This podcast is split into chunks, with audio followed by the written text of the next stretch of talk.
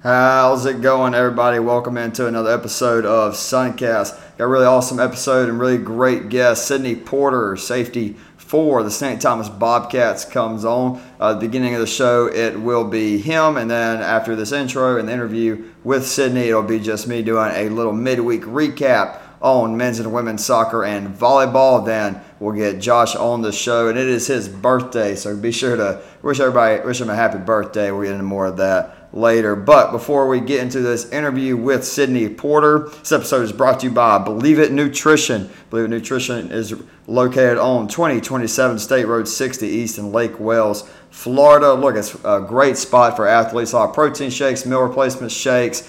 Uh, energy drinks, a bunch of teas. It's, it's, it's, a great place. What can I say? Like I've been there a couple couple times. I had their shake of the week this week, which is the Jack Skellington. It's kind of an ice cream flavor. I really enjoyed it. Uh, you know, it was kind of more vanilla, plain kind of kind of shake, but it was a good one. And the Oogie Boogie tea, which is Blue Blast and lemonade, also a great tea they had. So go there and check them out. And when you go there, say you, you heard it on Suncast for 10% off of your order. All right, and here is St. Thomas, defensive captain and safety, Big O number zero, Sidney Porter. All right, we welcome on a very special guest. It is Sidney Porter, aka Agent Zero, the safety for the St. Thomas Bobcats. Sid, how you doing, my boy? Hey, I'm doing great, man. Thank you guys for having me, man. Yeah, absolutely. Had a little bit of connection issue before we uh, started recording, so we're all doing this one over over the phone. I think it's the first time we've done it like officially over the phone, but I think it'll be good quality. It's like it's coming up uh, on the software. Pretty good, pretty good. But yeah, man, really appreciate you coming on. Uh, you're a guy we obviously have talked a good bit about here on the show. Uh, you know, you're one of the best defensive backs in the conference, and I mean, it, it, it's shown it's shown a pretty good bit. Back to back players of the year. But you know, start a little bit before your time at St. Thomas. You were a South, you're a South Florida guy, born and raised. Shout out Broward County. But you know, kind of like where I'm from with Georgia and Texas and South Cali. You know, South Florida is a hotbed for football and football recruits. What makes Broward County one of the best areas for high school football? Oh man, the powerhouses, are the speed, the intensity of the game, the energy. Every week is a um, big week. You know, every week you got to prepare to play somebody's good. So that, that's that's the difference between us and uh, different states and counties. Yeah, absolutely. I never got the chance to play anybody from like South Florida. I did get to play a Dr. Phillips up in Orlando, and I mean, you know, Georgia won that battle. You know, Georgia usually beats Florida in, in, in most things, but you oh, know, stop it. Just, an, just another, you know, Josh, a big Florida fan, had, had to throw in a little jab there. So, Sid, um, before St. Thomas, you played at a pretty prestigious university in Marshall University. Um, what were some of the challenges you faced playing in that cold weather and being so far from home? Um, actually, I didn't. Um, I didn't get a chance to play in the game, you know, but um, it was a great opportunity that I was blessed with. Um, going to play Division One football. Um, so, um, the challenges that I faced um, was being away from my family. You know, I had different uh, family issues going on. That's one of the reasons I came back um, back to Florida. You know, to uh, get back closer to my family and, and help them with whatever they was going through. But yeah. I'm, I'm forever grateful for the opportunity that Marshall gave me. You know, I still have a couple of uh, friend guys that's there that still. I still root for them every Saturday. So.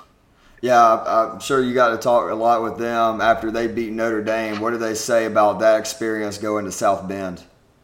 Hey man, it's it's crazy because when I when we when I first got there, uh, that's the only game that we were talking about uh, when we played Notre, Notre Dame in a couple of years, and they thought, well, I was I was being and living in reality, and I was saying, man, y'all crazy, we think go beat Notre Dame. They're like, no, man, we go beat them, man. Watch, we go beat them, man. They them boys did everything they said they was gonna do, and uh, you know my hat goes off to all them boys that's still up there, that's getting it in, grinding it out. You know they put Marshall on the map. Absolutely, it's a really nice area. We got to go up there. Webber got to go up there uh, last year when we played, uh, I believe, Pikeville, and we got to be around that campus a little bit. Re- really, really nice area. But you know, go- going back to St. Thomas and your time with the Bobcats, when you first uh, came to Miami Gardens, you made an immediate impact. You were a first team All Conference player in 2020 and last year in 2021. What, what prepared you for that moment coming into St. Thomas and making an immediate impact? Um, when I first got to St. Thomas, I came in with my chin down. I'm ready to grind. Um, I felt like I had a, a, a setback. I felt like everybody just turned it back back on me. Um, they counted me out.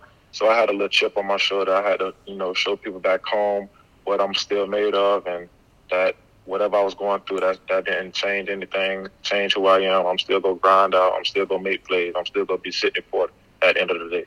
Love that, and without a doubt, it's looking like it started this season. You're off to an amazing start. You know, one of y'all's big games against Keiser, you had 14 uh, tackles. We're gonna get a little bit into that game. You know, obviously did not end exactly how y'all wanted, but you you had a good game. I've had an incredible season. You got a chance to play a D1 team uh, up in Butler, and another really good NAIA team in Saint Xavier. You obviously bought out them. But I'm sure a big thing for you and a, you know, keeping that chip on your shoulder is you're wanting to be a Division One guy or not Division a uh, first team All NAI NAIA guy heading into your. Is this your junior or senior year?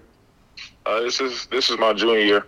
Okay, good. So we get so we get one more dance with one another. I get to come to you one time. You got to come to the Bab one time, man. so, uh, said speaking of uh, keeping your chin down, I really like that mentality. I kind of um, model you know my athletic career in the same way. So um, more specifically, what can you give me a little bit of an idea what the, the lifting schedule looks like? Like for example, on a game week or even in the off season, like what kind of what kind of things do you do, approach you take? Just kind of get a little insight on how that goes for you. Um, first off, I would like to give a shout out to um, our strength coach. Uh, no offense to anyone around the country, I feel like we have the best strength coach, and, and um, Coach Scola and Coach um, D. Um, their intensity, their energy is very is unmatched, you know. And those guys have us working in the off season. We get out there like four four times a week. You know, during season we lift two times a week, and some guys, if if they feel like it, they'll they'll get a, a third lift in, but you know the, the the strength the strength staff here is very amazing. They they keep our head on level and, and straight, and we get out there. Absolutely. You know, I think that's a backbone to any successful program. You have to have a really good strength coach. You know, Webber's definitely got that now in, Coach Craig. You know, I feel the same way about him. I think he's one of the best in the country. You say your guy is one of the best. I mean, I think it's obviously showing just on a physical standpoint from Webber. I believe we're a lot more physical team than what we were last year. And I mean, y'all are obviously one of the most physical teams in the NAIA. Um, another really physical team, uh, or two physical teams in the conference, are Keiser and Ave Maria. Uh, look, you and I both uh, both suffered tough losses to them. Y- y'all to Keiser and us to Ave. Uh, what was the team's reaction the following week? And then how did y'all kind of bounce back and start preparing for your crosstown rivals in Florida Memorial? Uh man, that that week uh, against Keiser, that was a tough loss. Um, the the team overall performance wasn't uh, it wasn't good enough, as you can see, uh, right. whether it was defense, offense, or special teams. You know, we, we don't point at one group. You know, we all take accountability for the loss. You know, for the defense, uh, they don't score, they don't win. And, you know, we gave up uh, 31 points, or however many points we gave up. Mm-hmm. You know, offense, we had t- hella turnovers, and special teams, we made a few errors.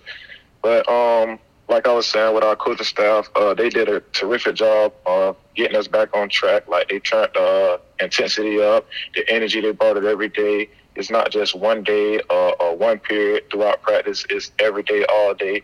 Whether it's in the cafeteria, whether it's just walking around campus, whether it's in a uh, coach's office, you know, their their energy uh, was always up, and um, we just um, you know, had to keep our, like I said, I like to say, keep a chin down. We, we kept our chin down, and we came in with the mentality Sunday uh, that somebody got to pay the price, and that's how we uh, came in Sunday and practiced the Monday, and you know we went over to Florida Memorial and you know dominated over there. I love hearing that. Y'all obviously had a really good start to y'all season, and then you play a Keiser team, and for the first, you know, I'd say 15, 20 minutes, y'all, y'all pretty well dominate them and get up to a big lead, and then I don't want to say blow it, but they, they come back on y'all and, and, and beat y'all, and it's, it's got to be very frustrating. But the mark of a really great team is when you get hit, when you get knocked down, what you going to do? And you obviously bounce back with a huge win against Flomo, and I think Webber, we're definitely trying to repeat that this coming up Saturday. yeah, about that.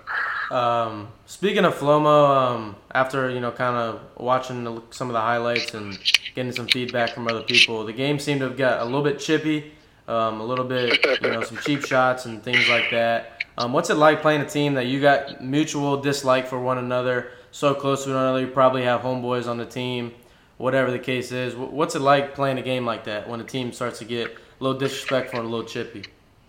Um, it's it's actually pretty cool playing to get some of the um some of your friends, you know, cousins, old coaches. Um, it's it's it's actually cool. You know, we we just have to keep, uh, keep our composure um, it's called the Battle of Miami Gardens, so it's a big thing to certain individuals. Um, the tempers just started to flare, the band started to play, and then boom, both sidelines jumping up and down. Uh, that happened for about five minutes, you know. But you know, we rallied the guys together and told them that we had to still finish the game. We caught, settled everyone down, finish the game. Um, it was it was pretty cool in, in, in, in my eyes. You know, certain people didn't like it, but it's all right. We we still dominated and finished the um, game how we supposed to finish it. Yeah, I remember hopping on your live the other night and you were talking about the band playing uh, and all that. It's a super cool thing. One of my, the best parts about um, an HBCU is the band and having the band at the game, basketball games, they everywhere. Every sporting yeah. event, they are there. They are loud, and it's a huge advantage. And they going and if it's a nearby game, best believe they're gonna be traveling. Yeah. I think if Webber wasn't so far, we'd be pretty well expecting them to be to be there, and, they might have to bring their own stands or be standing up or something when they come here. But I fully expect expect them to, to bring that energy no matter what uh, this coming up week. But you know, looking at you, you're obviously you're hard hitting safety, you're a good coverage guy. Who was a guy you know when you were growing up that you're watching, or even playing in the league or in college now that you modeled your game after? Um. So a lot of people ask me this question, like, who do I model my game after? And I, I used to say, uh, like the Sean Taylor, uh, the Ed Reed, the Brian Dawkins. Um, but I didn't, I didn't like watch a little more film, watch a little more football, and, and actually, the, the person I won't say I model my game, but I find that we play similarly together. Um, is Jamal Adams. Um, the way he steps to make a tackle, the way he plays in the box, his play recognition. Um, you know, I, I I won't say I model my game after him, but I I definitely be watching, and, and we definitely have some similarities there. Um, so hats off to Jamal Adams, man. So you're kind of like one of those DBs. You know, sometimes DBs are kind of looked at a little bit more the pretty boys of the team, not wanting to go and hit so much. You fall under that more. Nah, I'm gonna come and you gonna know. You gonna know what's up. You mean similar similar to Ryan Cunningham at Southeastern? Yeah, very, I mean, very yeah. physical, very physical safeties. Yeah, we're not two um, safeties on, so they kind of that saying we're gonna come, we're gonna hit you in the mouth. Boy. Absolutely. Yeah. I, I, think football needs more of that. Football is getting Absolutely. extremely soft. Don't even get me started yeah. on that. I already had yeah, a conversation. The, game, the game that got watered down. You know, and like I try to, I try to keep my composure during the game. You know, I like to come down and get a couple of big hits if I can without getting flags. But you know, the, the refs, the refs, they actually come talk to me before the game. It's like they be watching film. They actually come talk to me. Hey, zero, hey, we we we know they our, their coaches are already telling us to watch out for you. You target. yeah, so Man, that, that's a good it's, it's problem to have, I guess. Absolutely, yeah yeah, I don't even want to get started on that topic. I can I can talk about that for for a long time. Get really personal with my teams and how oh, it's yeah. affected us, but we won't get into that.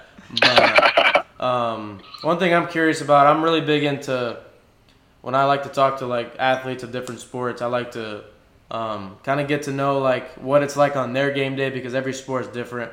Um, so take me through your game day and all you do in preparation for kickoff. So Saturday morning you wake up Give me a little rundown, Reader's Digest of what goes into all of that.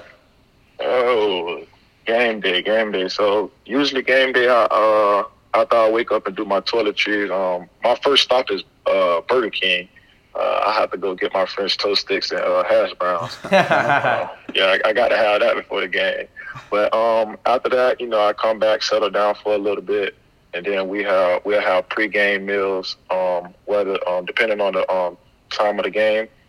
And um, by this time, when I get pregame meal, uh, my headphones are on, so everybody know like don't even bother him because probably young boys in his ear, and you know that play that playlist is in full effect.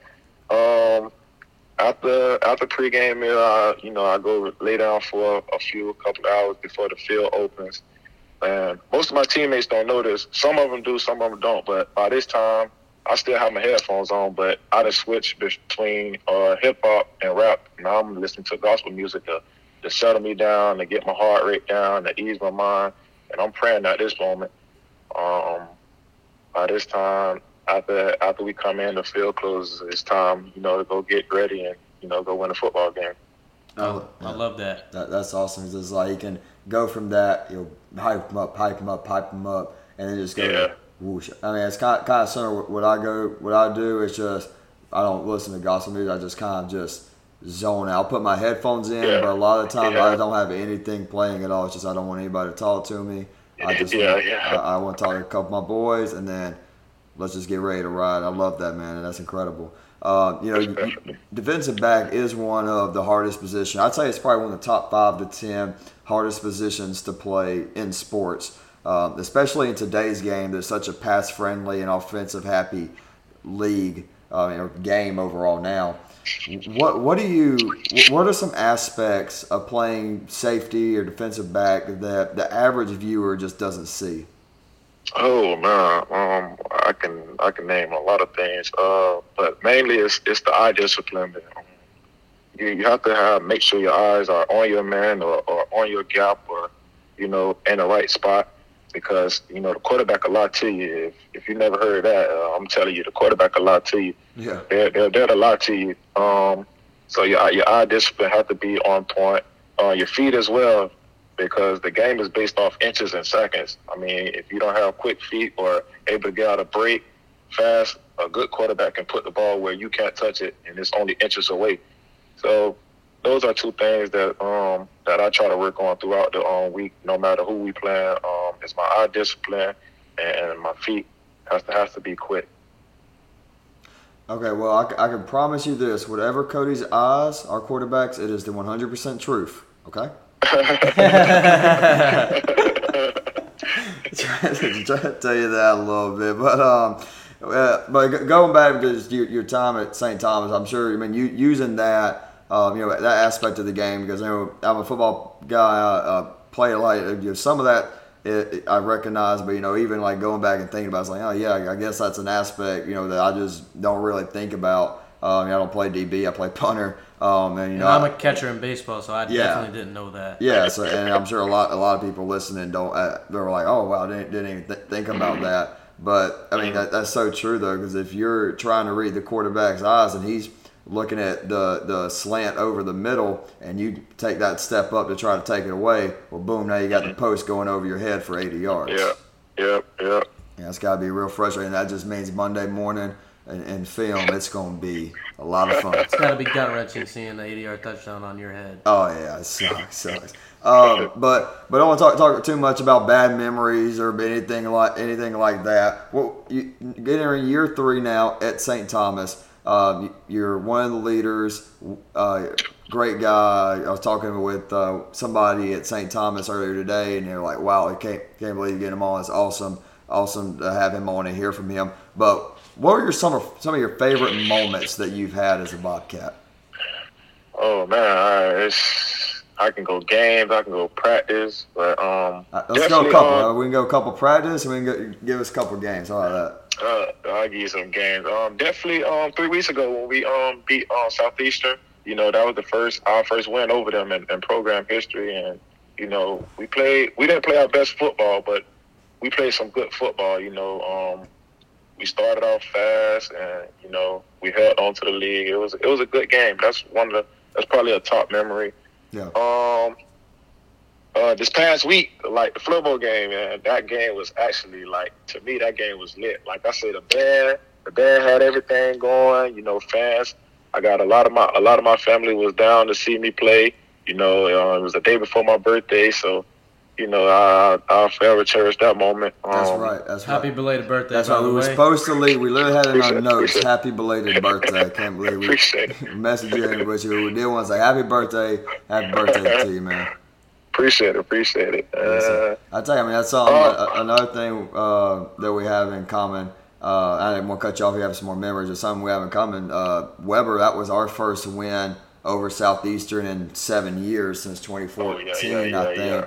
Uh, you know, going there and beating them was electric. And I mean, you've gotten to play uh, over there at Victory Field. It, it's yeah, one yeah. of the best atmospheres. Yeah, pretty cool stadium, man. yeah, yeah. yeah, that's a that's a pretty cool stadium. They scored a fire goal. Yeah, that's a pretty cool stadium, man. Yeah, we put the fire out though. That that, that was. well, uh, one last thing I got for you, Sidney. Um, if you had to play one position outside of defensive back, what would it be and why? I already have my guess about what you're going to say, but I want to see if you can hit uh, hit that same position. Uh, if I had to play up one position outside of defensive back, uh, I probably would go. I would say offense, and I say receiver, but I probably choose linebacker. Um, yes. I knew it. We yeah. just said it to each other yeah. before you said it. Yeah, yeah. middle linebacker, bro. Yeah, middle linebacker. I rather I rather hunt for the ball and hit people. Um, and I know somebody out there that's thinking like me that if, if they catch me come across the middle, uh, they gonna try to knock my helmet off. So I'd rather just stay on this the, the defense side of the ball and just do all the hitting and make all the tackles.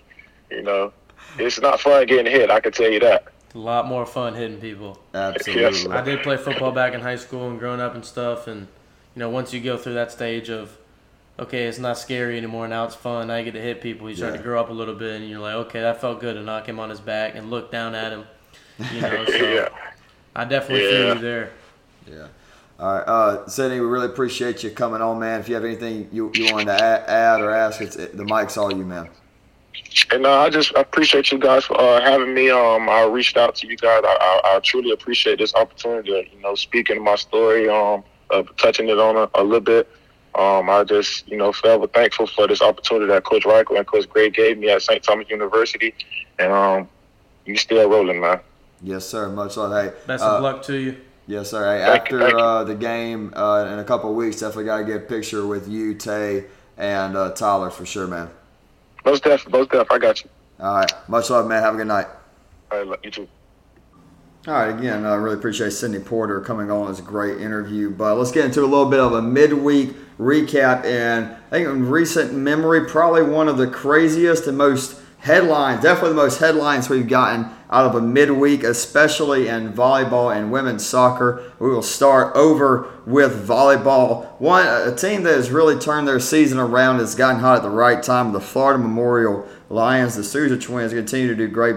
Buseke has become one of the top two or three uh, setters in the Sun Conference. They swept Warner, who is you know is kind of a struggling team in volleyball, but we look at this Florida Memorial team, and they're jockeying for a position, especially with what happened earlier this week with Ave Maria falling, which we will get into in a second. This is a Flomo team who, if things start going right for them down the stretch, could very well find themselves the number two seed heading into the tournament and getting some games played over in Miami Gardens. Look, speaking of Miami Gardens and where there will be plenty, plenty of games played uh, in the Sun Conference tournament. And it looks like the team who has taken pretty good strong at that number one spot with volleyball is St. Thomas. Uh, you know, Kova had a, had a great game with 11 kills. Tavares with 23 assists for the Bobcats. Uh, you know, I had Coach and Mia on last episode. Really excited for this Bobcat team coming down the stretch. We get to see them live in action for the first time this season. Uh, coming up Sunday, you can catch that on the Sun Digital Network as they take on Webber International University at 1 o'clock over in beautiful Babson Park. I will be on the call. I'm sure y'all have uh, heard, heard, me on there a couple times before. This will be one of the few times I'm not doing color. Uh, my good friend and co host on, on the Warrior Sports Network, Jeff Molesky, will be out of town. So I'll be doing play by play for volleyball. And I'll be joined by Chris, I believe, will be my color guy. We're going to have a great time there uh, for sure. Like the St. Thomas team has completely set themselves aside as the number one team in the conference in my power rankings. Uh, a lot of that was due to what happened this weekend, or excuse me, this week outside of their play. But I mean, their play has been impeccable. I mean, they just dominated a Keiser team who, at the beginning of the season, or the beginning of the Sun Conference season, were receiving votes from the NAIA, and they dismantled them. They didn't let them score 20 points once. They beat them in the teens all time. I mean, it was an absolute statement win for the Bobcats, and they are playing the best volleyball in the conference and some of the best volleyball in the entire NAIA right now. Um, you know, I've said on here before, I don't know how deep a Sun Conference team could go in the NAIA tournament. However, I do think St. Thomas is starting to they're, they're starting to play great volleyball at the right time. They have a lot of momentum going forward. I think they are a team who could mess around and do something in the tournament against some of those powerhouse teams in the Midwest.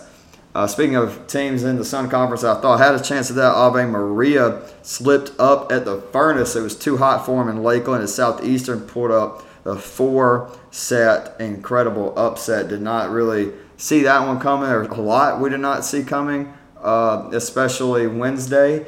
Uh, just so most of y'all know, y'all saw on Instagram, I was at the St. Thomas Warner men's soccer game, which we'll get into later, and I, I posted a meme about it and all that. Look, I was not expecting any of this to happen. You know, I honestly was kind of thinking about leaving the soccer game at one point, but I checked down at my phone. I'm like, oh, okay, St. Thomas is taking care of business against Keiser, and that's not crazy. Webber's up two sets against Coastal Georgia. Okay, nothing crazy. Uh, Ave's up up one, excuse me, yeah, Ave's up one set, leading in the second set against Southeastern. They'll probably take care of business. And I get home and uh, Rutro, I did not, I did not, uh, did not exactly go in that occurrence, but all around great showing for South Southeastern. Allie post leader weight led the way, 34 assists. She has turned into an absolute beast at assisting this year. Past couple uh, last season she did well for the Fire. She's doing really great of late for them.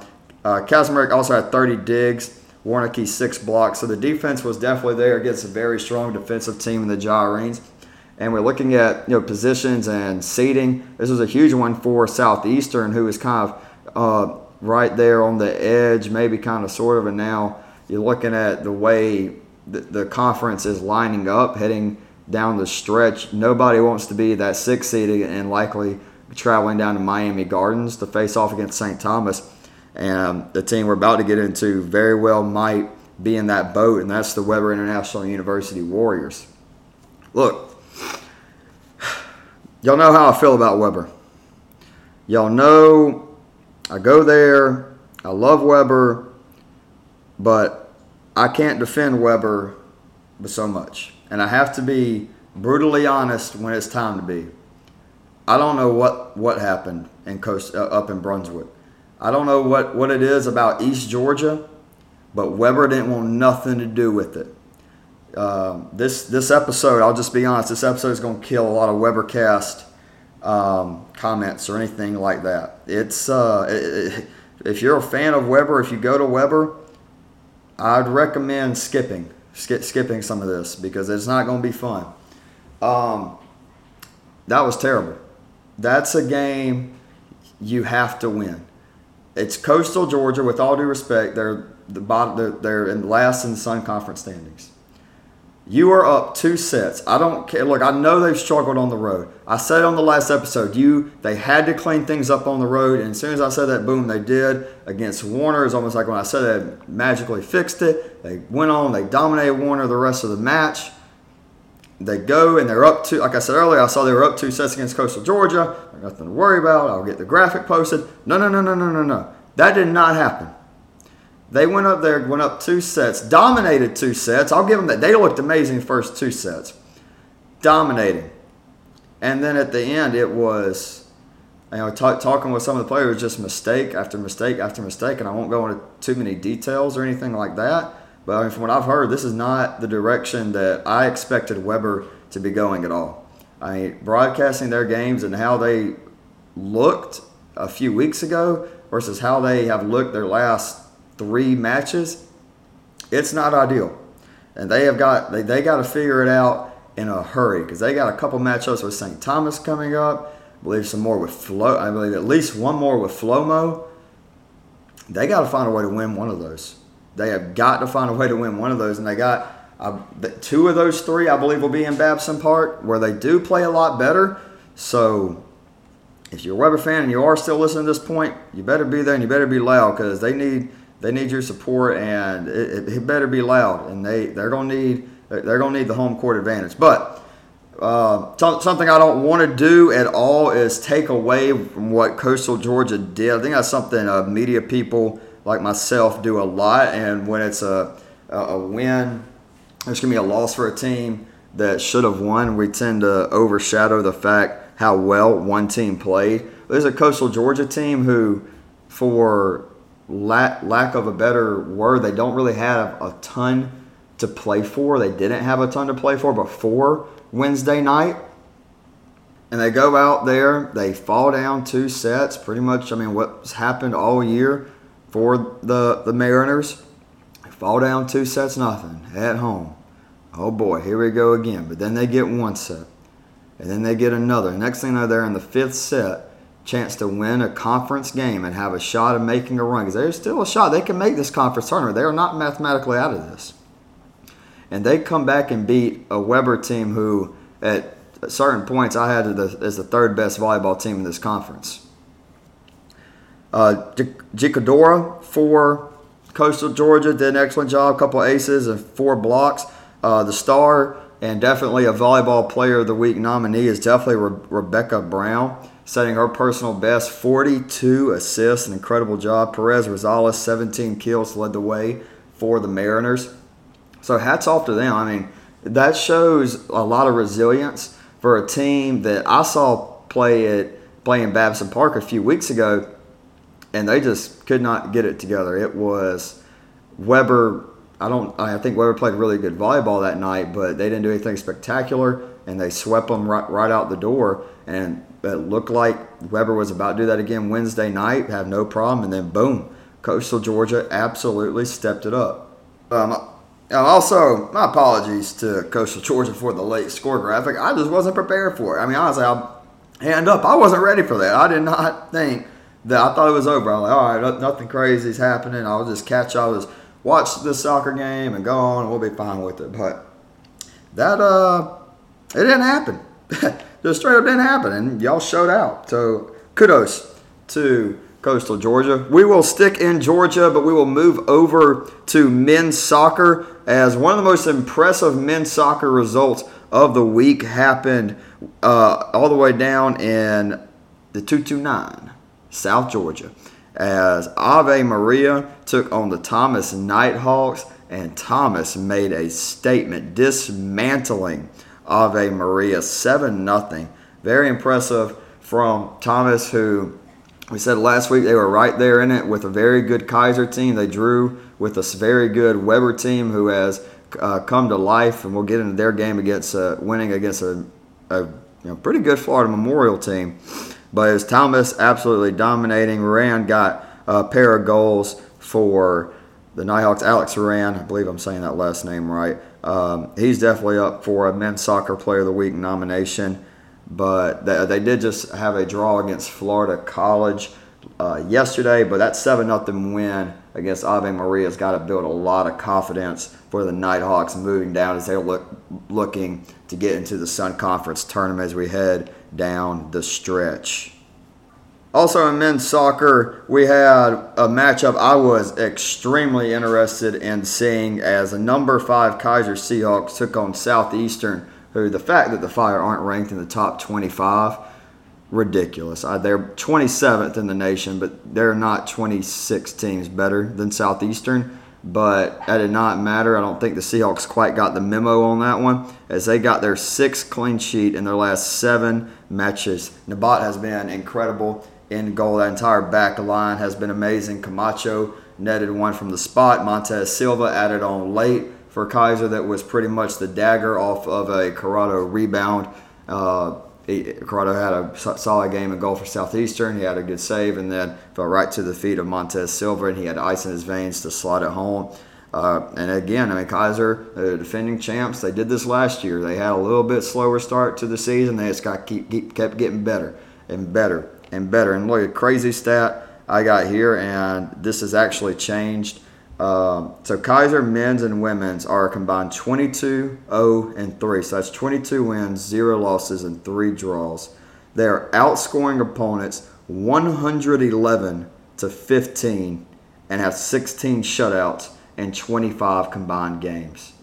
But this is the best soccer program in the country, and it's not close. I think this is these are two teams that have much more than conference championships in their in their minds and in their futures. I think there's both teams that are going to make runs at the Red Banner, especially that the women's soccer team, who uh, we will get into women's soccer. Very eventful day uh, in women's soccer. Uh, if it happened Wednesday, we will get into that uh, here shortly. Um, also in men's soccer, Webber International University just set just took out the flame of a very hot team in Florida Memorial, who was riding a couple impressive wins and a very impressive draw against St. Thomas. But Webber went on the road. They traveled down same day travel game to Florida Memorial.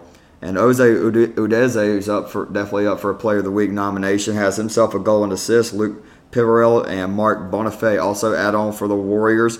Hanso had three saves in net. Uh, it was pretty close first half. It was kind of back and forth, both teams filling each other out. But then it was pretty much all Webber. They did give up a late goal to make it 2 1, make things a little interesting. But Webber did slot one home late, making it 3 1 and pretty much putting out any sort of rally from Florida Memorial.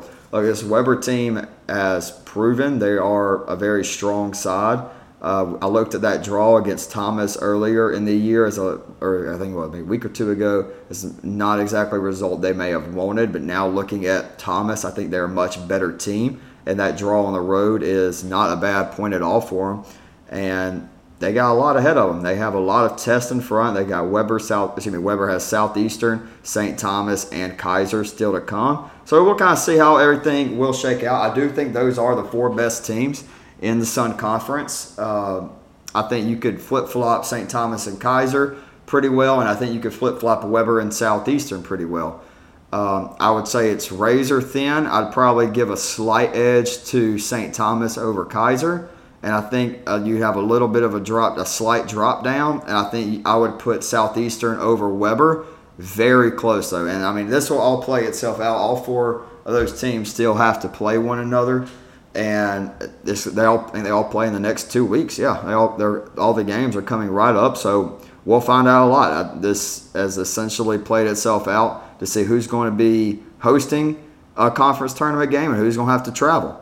And you know that's obviously a huge deal, huge advantage. You want to play at home. You know, traveling in the NAIA is not great, and obviously a home field advantage would be nice for any of these teams. All right, we're to finish up with women's soccer before we have Josh back on the podcast for us to talk about stuff and football and all that good good old deal. Uh, I think we'll start with the least weighted of the three because I got a lot to get into with two of them. Uh, Southeastern spoils Ave Maria's senior day. Uh, early on, I was like, oh boy, Southeastern. This is a Southeastern team who had a 0 0 draw against Webber, and that draw is not aging kindly in their in their fav- favor. However, I mean, it was on the road, but I mean, uh, Southeastern Webber, it's not too far of a trip. Anyways, they go on a much further trip, about two and a half hours south to Ave Maria. They fall behind early. Ave beat Southeastern last year, and I was like, oh boy, here we go. I mean, maybe this Southeastern team isn't quite as strong as what we were thinking. You know, this Ave team is chippy. They can play good. They have Wolf up top at any moment. Uh, they also have, uh, I believe, Brown up top. Extremely good who caught the defender sleeping. And after about 10 minutes, they and Ave scoring, uh, no pun intended here, but Southeastern got a fire lit, lit up under their tails, and they went on to score five unanswered and just absolutely dominant. Carissa King had a pair of goals. Uh, Watkins, Lozano, and Carnes also added on. Holly Edens only had to make one save throughout the entire match for Southeastern, and it was a very dominant, very impressive win. Uh, that's very hurtful for Ave Maria, though. I mean, they uh, for them to make the tournament, you know, them and Warner are going to be kind of jockeying for those last couple spots, and that that was a tough loss, especially being up one senior day at home. I mean, all the momentum was in your favor. Everything was in front of you with 80 minutes to play. You're up 1 0, and whew, it was all Southeastern from there. Okay, the next two. I think I'll start with Keiser and Thomas. because I'm going to go off on the other one for a, a lot longer. Okay, this was an amazing game. And it, I don't know if it exposed Keiser at all, but I think it just highlighted how good Thomas is and how Thomas can really beat anybody in the country with how strong their back line is. I think they have probably the best fullback pairing in the Sun Conference. And obviously, I, they they have the best keeper in, in the conference. I don't really know if there's a huge argument up there. I think you got Goodall up there, and obviously Grace from Keiser. You could could definitely make arguments for Cam at Webber. Could could make that argument, but I would probably say Emory, Emily, Emily, sorry, Emily uh, Lamora for the Nighthawks. Uh, I, I think she's the best keeper in the in the Sun Conference, quite possibly the NAIA. I mean, I'm not going to make a guarantee on that because you know I'm not a NAIA guy. Not going to act like I, I, know every person in the NAIA outside the Sun Conference. Not going to do that. Um, this was a this is a game that had a point in it that everybody needs to understand.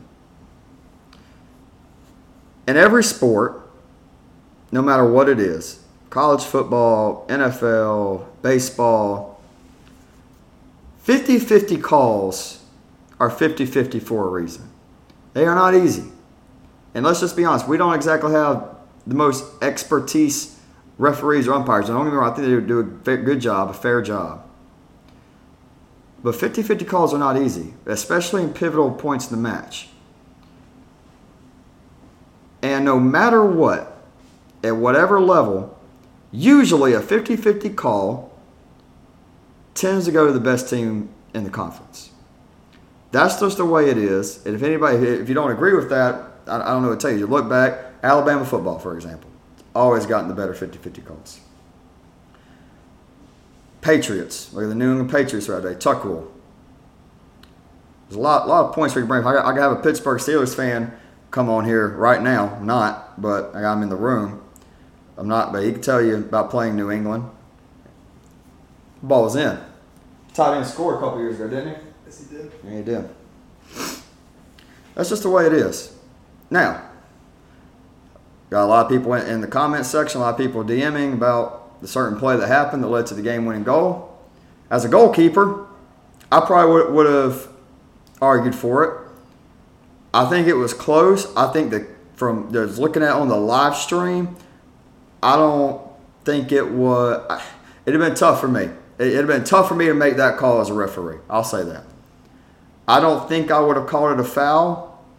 I think if we were in the Premier League and we had VAR and we looked at it and we looked at all the different angles and we had five different camera angles at it, probably, there probably could have been. I don't want to take anything away from Keiser though. They went up on the road and you know they're going to get everybody's best shot. You're the number one team in the country. You're the number one team in this conference. You're going to get everybody's best shot, and they did. They absolutely did. As a goalkeeper, I'd want that to be a foul though. I'll be honest. I think it was a foul? I'm not really sure. I, I, I lean to it maybe, but if I'm the referee, that's a tough one to call. That's a dang tough one to call. Um, I don't know. I might get in trouble for that whole last little spill. Who knows? We'll find out.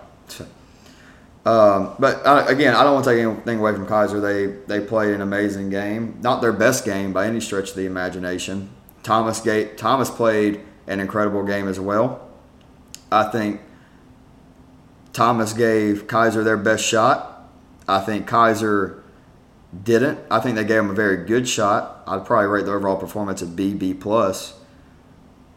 And you know, just to be honest, talent wise, my friend, probably coaching wise, that's enough for Keiser. That's enough to Kaiser to go on the road and get a tough win.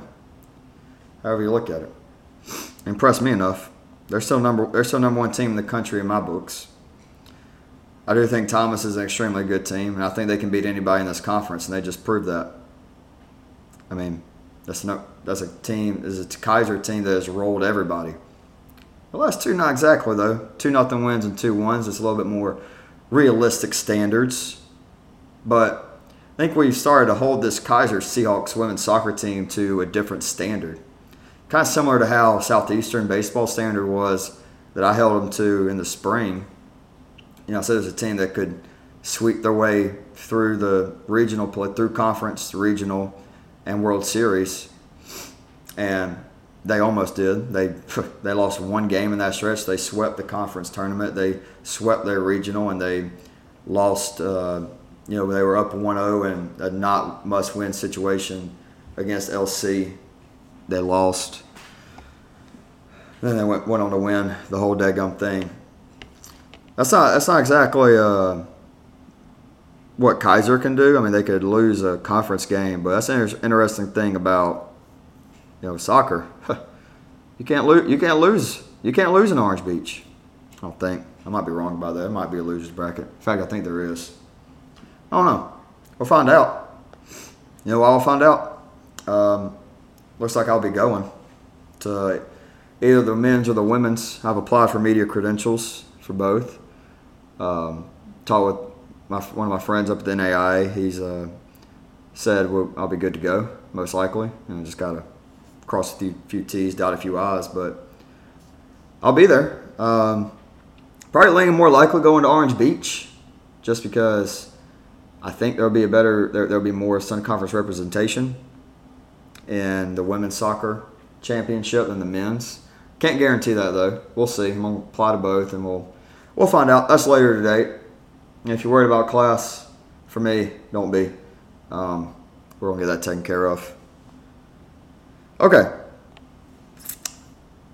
I think that's it. I don't think there's anything else I need to talk about. All right? Good. Oh yeah. No. No. Um, the, the number 12 ranked SCAD Bees beat Webber nine nothing. Nine. My mic just went red. I yelled right into it. Nine to nothing.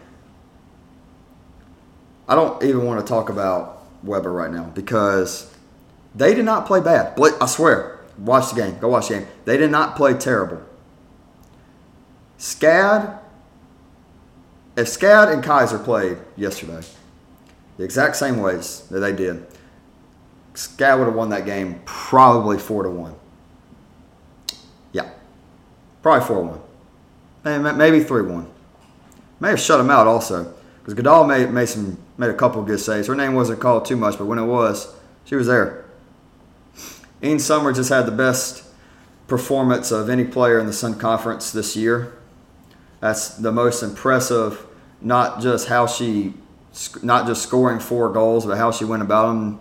None of them came cheap. She made excellent runs on pretty much all of them. Also had a really good assist. Abby Siddall would be this conference player of the week if it weren't for Eden Summer, who has now scored five goals. She scored one against Ave earlier in the week. We're not even, not even getting into that one. Scored five goals, got a couple assists so far this week. They play again against a really good St. Thomas team. It'll be interesting to see if SCAD um, would bounce back. Look, came into this game, I thought straight up Webber would lose this game. I wasn't thinking this. I wasn't thinking that. This was the best soccer performance I've watched. I don't know, since probably I was a fan of MSN at Barcelona.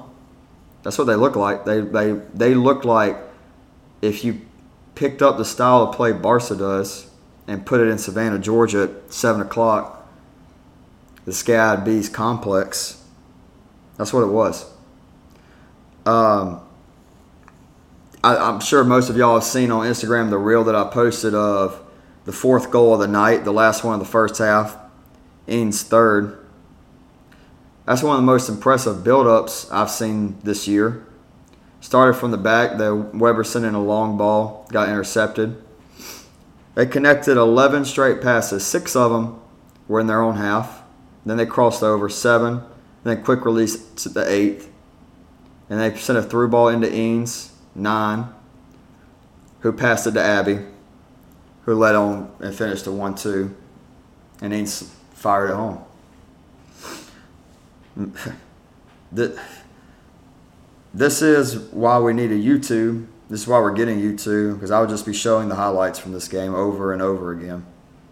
Look, you know I love my Webber. You know I love Webber, But, Jesus, that could not happen. That could not happen. Y'all could have gone up there and lost that game and been okay. I don't know how you bounce back from this. I really, really don't. This is as bad, if not worse, than Warner football losing 98 to nothing. Because they did it to a D1 team. Webber just did it to a team in their own conference. It just got done to them.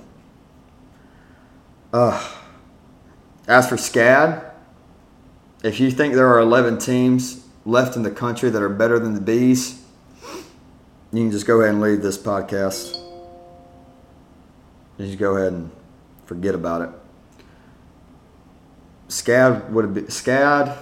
I don't no, don't get me wrong. SCAD can't play like this for the rest of the year. They just can't. It's not possible. It's not feasible. You can't play perfect every game, and that's what they did. Like they played perfect. They played a perfect match. What's that? What's what's the meme? Um, who is it from the boys? Cam. Who's it from the boys? Um, he's like it's perfect in every way. Come on here. blonde guy. blonde guy shoots lasers. Not peacemaker. That's that's different. I don't watch the boys. I don't, it's not because I don't like superheroes. It's just I don't have. Uh, I don't have Amazon Prime. That's pretty much it. Yeah, we got it. Cam's my producer this episode. Okay, he's, he's on my couch waiting to go to Zaxby's with me. uh, anyways, it's a meme. I'm sure y'all have seen it. It's like it's perfect in every way. It's perfect. Everything about it. Homelander. Homelander. There it is. Got it. Homelander. It's the Homelander meme. It was perfect. That's what SCAD played. Anyways, back to the point. They can't do that for the rest of the year. But if they can get close to that, that's the only team in the country I think that can beat um, Keiser. At least the only team in this conference that could beat them if they play like that. This is gonna be a fun last couple of weeks because they still got to play Southeastern and Keiser. Keiser still has to play Southeastern and SCAD, and Southeastern still has got to play SCAD and Keiser. St. Thomas has got St. Thomas isn't done yet either. St. Thomas has got to travel up to beautiful Savannah, Georgia. Get that party started. That'd be a fun one. Well, I don't even know what I want. If I can end on anything besides SCAD, the most dangerous flying insect known, known to man. SCAD or women's soccer B. It's terrifying. I think the only thing people in Babson Park don't like or like less than that, probably the mayflies. If y'all don't know, the mayflies have, have hatched. They're awful. They're all over the place down here. A little annoying, annoying boogers. Oh, but they didn't score nine goals on our women's soccer team, so I don't know. Okay. All right, I'll flip it over to Josh and myself. Happy birthday to you. Happy birthday to you. Happy birthday, my boy Josh, man. The boy old, he 22. He just like me for real. Happy birthday, bro, for real. Appreciate you, bro. Appreciate yeah, you.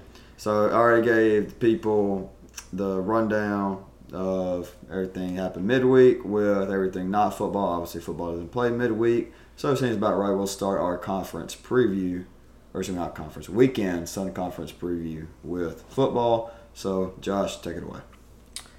Um, this weekend we got you know three big games. One really really big game with Keiser and Southeastern.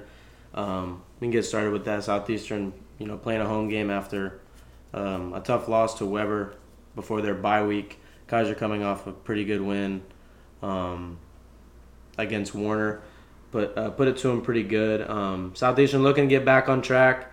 You know, lost at home for the first time in a very long time. Um, Keiser coming in on playing really really good football. Um, pretty balanced on in the air, on the ground. Kind of been just everything's been going their way so far the last few weeks after that gauntlet of schedule they played. Yeah. Southeastern definitely hoping to have Kalen Wiggins back at quarterback this week. Um, seems to be the catalyst of that offense and even that team for the most part. Um, but like I said from the very beginning, I don't believe I believe Keiser will win the conference. Um, they've proven that thus far, and um, I think Keiser's going to beat Southeastern. It's probably going to be a pretty close game, in my opinion, especially if Kalen Wiggins is playing. But I do like the Seahawks in a close game. I think there will be a good amount of points scored. Um, it's a matter of uh, what defense can get um, the most stops. Um, but moving on, though. I'll be talking about some Keiser and Southeastern a little bit later when we get into the other sports because that's probably the second biggest matchup the Seahawks and Fire have. We'll get to that in a little bit. Sounds good. Oh my god, my voice just oh, cracked. Um, been yelling. Yeah, all day. uh, St. Thomas travels Ave Maria this weekend, 7 p.m. kickoff. Um, Ave Maria off of a, a, big program win against Webber last week. Um, a lot of people didn't probably didn't see that one coming. Um, but St. Thomas travels travels a little bit west to, to Ave. St. Thomas uh, a big win against Flomo. Rontavious Farmer seems to have that have that team on his back. He's insane for the most part. Almost at a thousand yards with still like four or five games to go. Um, just he's gonna take that the running back triple crown yards, touchdowns, yards per carry. He's he already has it, and then there's it's, almost no way that anyone else can catch up to him at this it's point. It's crazy to think, but this is really a must-win game for St. Thomas. Like if they lose this, they're done. It's a must-win for both. Well, I mean, if Ave loses, there's still only one loss. If St. Thomas loses, they're loses, at they're at two. This is a good point. They have no shot at an at-large bid. They're already on the outside looking in as far as an at-large. They need other things to happen throughout the NAIA. And two losses, you're not winning conference. No, now with Keiser being undefeated and Webber only having one loss, um, Southeastern only one loss, I believe, because that yeah. game against St. Thomas didn't Did count towards the standings. They got play later in the year. Um, but I mean, St. Thomas been really reliant on the ground game as of late. Look to see if Tyler they can get some going with Tyler Thomas this week. Shout out, happy birthday, man! Share yes, a birthday sir. with you. Um, Twins. But Ave, you know, look so far this year have had a, pretty solid defense.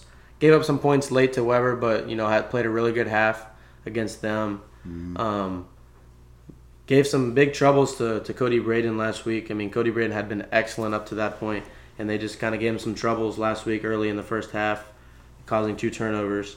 But I believe St. Thomas, second best team in the conference, I believe they will they will beat Ave and kind of end Ave's little Cinderella story they got going on right now with a four and one season, which they probably haven't seen in a few years, even uh, maybe the program.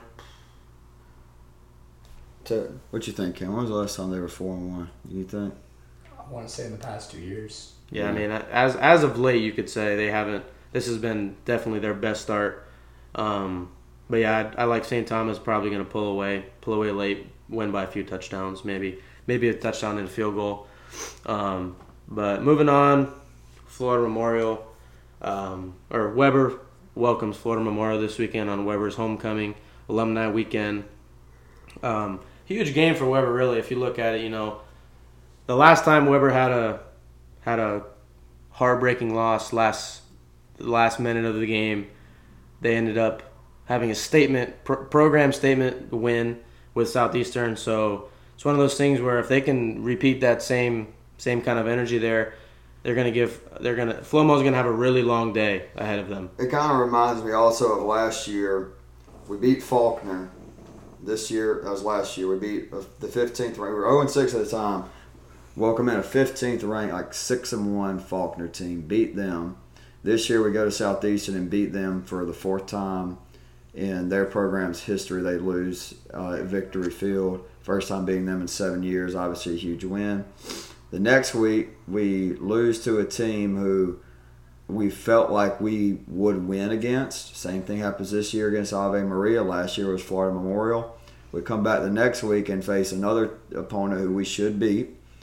Last year Warner, this year Florida Memorial I mean, we'll see how if history will fully repeat itself. But we won that Warner game seventy-two to twenty-eight, and we would love to have that. Uh, Absolutely. Statement. I mean, for the sake of Webber's program, Webber's confidence, as well as their hope, destiny in the Sun Conference, with already having one loss to a team that they necessarily didn't expect to lose to. If you're going to win a Sun Conference championship, losing right. to an Ave team is not a great strategy there. Um, but Flomo seems to be the punching bag as of late. Teams having a, a tough loss, rough loss, whatever. You know, it just seems that Florida Memorial rolls in just that next week or hosts a team just that next week, and they just take their anger out, their frustration out on them. That's just kind of the trend so far. We like like Reagan said, we'll see if you know history repeats itself. If Webber can do just that, they need it in a bad way. Definitely going to have the home field advantage, fully rocking with the alumni, the homecoming. I'm sure there's going to be probably the attendance at going to be at an all-time high for the season at this game. Hmm. Most likely, I know Webber doesn't have the greatest or the biggest stadium yet, um, which I hope they do in the, in the future. They're building something out there. That's something being built. Yeah. Well, I hope so. I mean, you guys deserve it. Yeah. Um, Thanks, man. but yeah, I definitely feel like Webber is going to get right back on track and head into. I believe you guys play uh, St. Thomas next, correct? In conference, yeah. After this one, we have The a? D three team. Yeah, the Virginia Lynchburg Okay, Lynchburg. team. Yeah, not Richmond. yeah. Okay. And then we have at St. Thomas and versus Keiser. So yeah, huge one for Webber this weekend. I believe Webber will win. So you know, Webber beating Flomo, St. Thomas beating Ave, and Keiser beating Southeastern. Um, should be an interesting weekend. Really looking forward to watching that Keiser Southeastern game. I think that's going to be a really good game. Um, and I do think out of all three, the one thing that we could see is Ave giving St. Thomas a little bit of a tougher game than most would anticipate. So Oh, yeah. definitely that one has a star next to it in my book. Really looking forward to the weekend. Some three really good games, three really meaningful games. Um, Yep. And once again, shout out, you know, Tyler. Happy birthday, man. Yeah, happy birthday, dude. All right. That good for you? All good. All right. Um, I guess we'll start with volleyball. Look, we have the hottest team in the conference versus a team coming off their biggest win uh, of the year with St. Thomas and Coastal Georgia. Uh, I'm not. I, I don't think Lightning's exactly going to stri- strike twice for Coastal Georgia. I think St. Thomas will take care of business there. They got a heck of a little road trip here. St. Thomas is going up to Brunswick, two o'clock uh, tip off with uh, them and Coastal, and coming to Babson Park Sunday to play at one o'clock. Absolutely not. Oh, That shouldn't be allowed. Yes, it's, it's, gonna be it's gonna be interesting, but That's terrible. yeah, I'll be on the call for that St. Thomas game. Dude. That's gonna be electric. Seeing them, hopefully, hopefully they, they play well. I mean, Webber's got the summer. They got to play Keiser, and then they got to play St. Thomas back to back. But it's yeah, Mini gauntlet. yeah, it's at home though. Both of them. hmm Need one of those bad. Got to, especially after what's happened recently. Mm. Got to. All right. Uh, as I said, yeah, Keiser's playing Webber. They're they're playing Keiser at the same time the football game. Yeah, I know. Right? That might be the most flawed scheduling strategy. well, I don't know. Out of all weekends, you pick the alumni weekend, the homecoming weekend to put a volleyball game when there's a football game going on. Yeah, well, I want you couldn't do it before or after. yeah, if you do Five like- o'clock. Yeah, five o'clock tip off. You came out of the football players, especially Now you get the, everybody out of there by seven thirty at the latest, and you're not ruining their evening. Yeah, exactly. First day. I don't. I don't get. It. I, I think it's the conference. sense. Conference always plays at two o'clock on Saturdays. So I don't. It is what it at sense. this It is point. what it is. Yeah.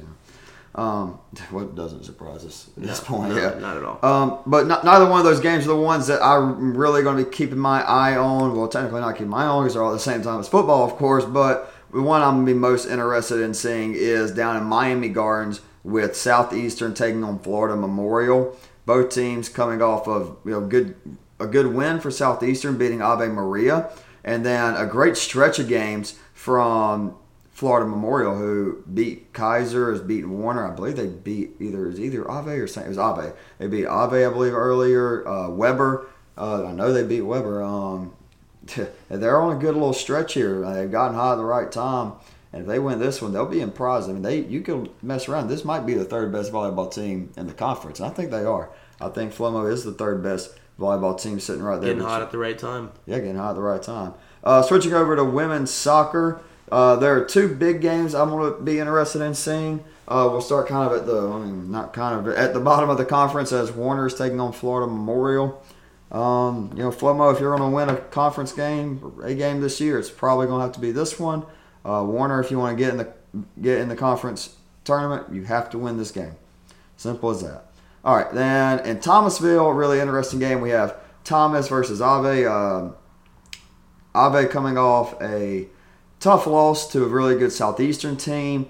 Thomas coming off a tough loss to a really good, really good Keiser team in a game they feel like they should have at least gotten a point. Already talked about that. Already covered those bases with that one. Uh, they're gonna be a good game, but I think Thomas will handle them in something about three nothing. I think three nothing Nighthawks there. Um, and we head over to a big game in Savannah, Georgia with the SCAD Bees. And look, I'm not going to ooh and ah over them any more than I already have.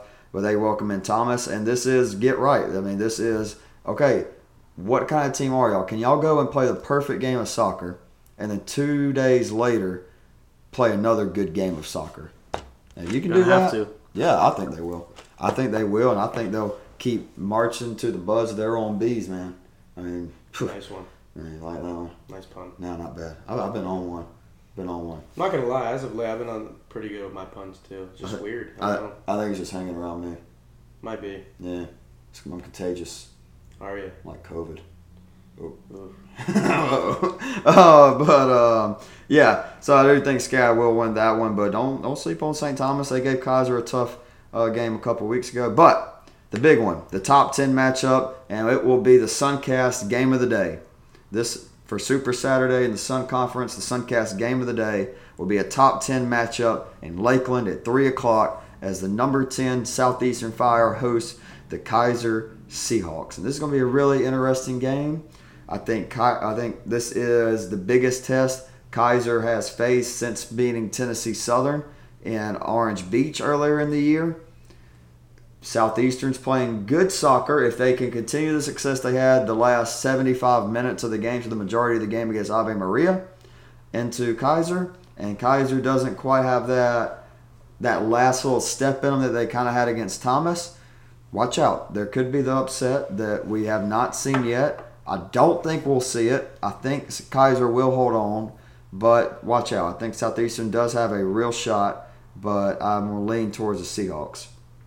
Having to go through these games a little bit quickly, you know, student athlete stuff, got exams, and I got to sleep, man. We got a game tomorrow. I got to sleep too. Yeah. Got a long day. Yeah, man. Um, all right, men's soccer. Uh, okay. Uh, St. Thomas is taking on SCAD. Um, also in men's soccer, this game will not be like the women's game. In fact, it'll probably be about the opposite. St. Thomas is playing the best soccer right now, or some of the best soccer in the NAIA. Uh, SCAD is not quite that strong. I think St. Thomas will handle them easily, probably about four or five to nothing. Uh, men's soccer, Warner takes on Atlantis. I like to talk about their non-conference game. Ave Maria will travel to Lakeland and take on Southeastern. Look, Ave Maria, the wheels have fallen off the wagon. I was with y'all. I was rocking with y'all when y'all were 4 and 0. Y'all got 4 and 3, and I said y'all got to get at least one of the next three. You didn't get any of them. You've lost eight in a row, and now you're taking on Southeastern, who is in a must win scenario after losing to Keiser. They got to win if they want to stay stay in the top three, and I think they'll do that just fine. And uh, it's going to be a lot too little. And then the big, uh, the the one I want to see the most. Look, Florida Memorial is the best one seven and three team in the country. I don't care what you say. And they're facing a Thomas team who's doing doing a lot of traveling themselves after taking on Florida College earlier this week. They're heading down to Miami Gardens. Um, look, I think both teams are good. I think they're strong defensively. I think they attack well uh, on their set pieces and are very opportunistic but my gut is telling me Thomas will go down and take care of business against Flomo and pick up a huge three points to possibly push themselves, uh, or at least apply the pressure to Webber, who's in the fourth spot, try to get up there a little bit more. So I will lean towards Thomas. All right. Um, that's it. That's all I got. You want to do college football? Absolutely. All right. We'll do it really quick, five minutes, and we got to be in and out. Josh, do you have your upset pick? I do, sir. All right, what you got? Kansas State over TCU. Kansas State over TCU. TCU minus three and a half. I like Kansas State. Okay, I like the UCLA Bruins. I was gonna go there, but I, why did I have an idea that you were gonna go there, yeah, and I needed to be different? Yeah, there good, good. But I, I think there's another one that we should all keep an eye on though is mm. Mississippi State and Alabama. And one yeah. thing I'm really frightened about is Tennessee 12 o'clock kickoff hangover effect. Mm. It's against UT Martin. Did you watch school. how Georgia played? It, yeah, but that's an FBS school. That's a, this is a FCS. No way. I mean, what? No, I don't. Not terrible. Four and two. They're not terrible. I don't. You know how that goes. I don't. I don't. I don't think so. I don't think so either. But I'm saying just watch out for a hangover. I think if they were playing Kentucky, Kentucky this week, Mississippi State this week, and Arkansas. Uh, I mean, heck, even like an Appalachia State or Georgia Southern, yeah, but Tennessee Martin, nah, man, not saying it. But not also, you know, you got to watch the Orange. This will define their season mm-hmm. against Clemson.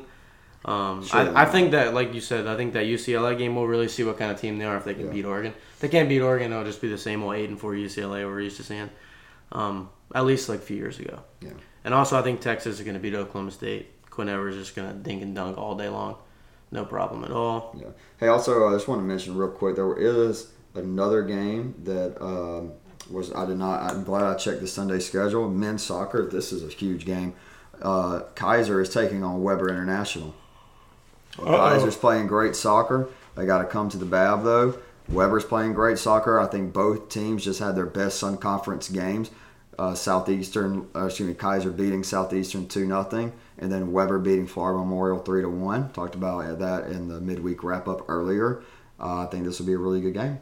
Uh, I, and I, I, I, like the Warriors, man. I, am I'm on. I, have been tough on Webber overall this episode. Uh, just being straight up with you, I was tough on volleyball. I was tough on women's soccer. I think men's soccer and well, you said football, but I think men's soccer will put a shining light on what was what was very tough midweek for Webber and I think they win. I think they upset the defending national I champions. Hope so. That would be sick. It would be very sick. That would be sick. Okay. Um, let's see. There's so much. I, there, there are some other topics I want to d- dive into with college football. I just feel like we have been on this air enough. Honestly, yeah. this is already a long enough episode, and we got to get going. Then we give, give, pe- give people good content. Absolutely. Uh, where we at with shirts? Shirts are in the process of being designed at the moment. Okay. The the person we're working with does have a full time job, okay. so it is it's not necessarily the first thing on our agenda, but it is has been brought to their attention, okay. has been added to their to do task to do list. So, like I said, they're getting done. In a week or two, we should have a, pretty, a design at least to push out. AKA, we're college athletes. We're doing our best. We're doing our yeah, best. We're doing our best. Okay. All right. You got anything else, man? That's it. All right. Again, happy birthday. Love you, brother. Love you, man.